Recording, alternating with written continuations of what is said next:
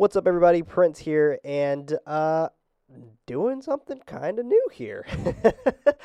uh, this is a new segment that I'm actually going to be hosting called Knight Service, and Knight Service is going to be pretty much us reviewing, and by us, I mean, just me. Maybe Freddy will join in on some of these as well, or maybe Freddy might be doing some by himself as well, um, because we do have the privilege of watching some of some films early. With that being said, this is us pretty much reviewing said films. With that being said, this is 100% scripted. Um, every now and then we may go off the cuff of our script, but uh, we are reading off of something to make sure that these. Um, publishers and filmmakers and actors and actresses are all aware of pretty much what we feel and think about their film. But most of all, this is just so other people can have a lens on the film as well and be able to actually see said film.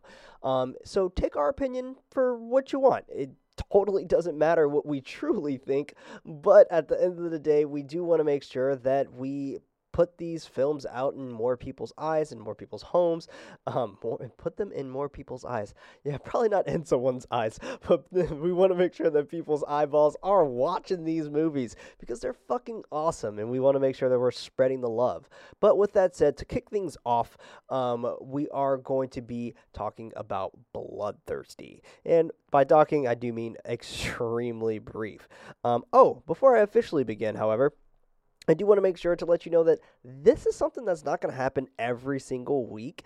Um, I don't want you to get used to the schedule. However, on when it does happen, they will be released on Wednesdays, and they're going to be about maybe five to seven minutes max. Um, like I said, this is a very small uh, segment, therefore we're not gonna uh, we're not gonna add like a theme song or anything like that to these. These are just gonna be very cut and dry. Um, but at the same time, we do want to make sure that you guys are seeing these films. Um, but since we are kind of recording these right after watching said films, um, we don't really truly have the time to add all the extra production value stuff. So just a little heads up on that. Don't want you to um, assume you're going to get a crazy amount of of some different type of content out of this um, because we this is just a, a segment mainly so you guys have this have these films put on your radar. But without further ado, this is Bloodthirsty. Bloodthirsty is a wild ride about an indie singer named Grey, whose last album was a huge success. She gets an invitation to work with an iconic music producer, Vaughn Daniels, at his home studio in the in the remote woods. Her girlfriend Charlie stays with Grey at Vaughn's mansion, where Grey begins to have visions and nightmares that she is taking form of a wolf. She begins to go against her vegan practices from craving raw meat. Her true self and transformation becomes more clear when she uncovers her family's history.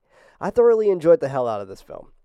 From its amazing soundtrack to entering storyline and fantastic effects, it had everything I wanted from this creature feature. I personally have been a little fed up with werewolf films lately and their lack of appeal for me, yet this one had me on the edge of my seat the entire time. Amelia Moses executed this extremely well, and she makes sure that your attention is needed for this flick.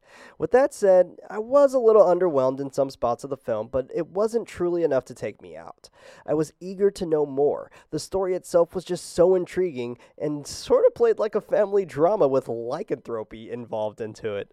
Then comes the fucking music wow. Like, I'm not even kidding. Wow.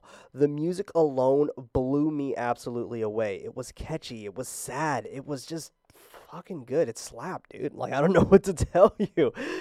Listen to the music. I immediately wanted a soundtrack after watching it, and I am stoked they released one alongside the film. Seriously, you can get this on Apple Music, Spotify, wherever you actually um, listen to music. It is there. It's really really cool. It is only a few songs, but trust me when I say that it, it's an absolute banger. It's nothing but bangers on that whole thing. It's about maybe four songs or so. All in all, this was a fun film with a cool storyline with some great effects accompanying it. And uh, we at Knight Light give it an official 3.5 out of 5. And we say, check it out.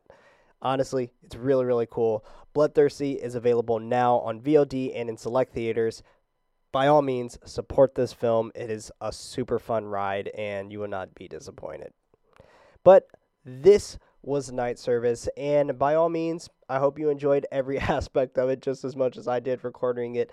It's, like I said, short and sweet, but we're straight to the point. And also, you get a cool film recommendation out of it. Go enjoy the film, enjoy Knight Service, and be kind to yourself. Also, don't forget your nightlight.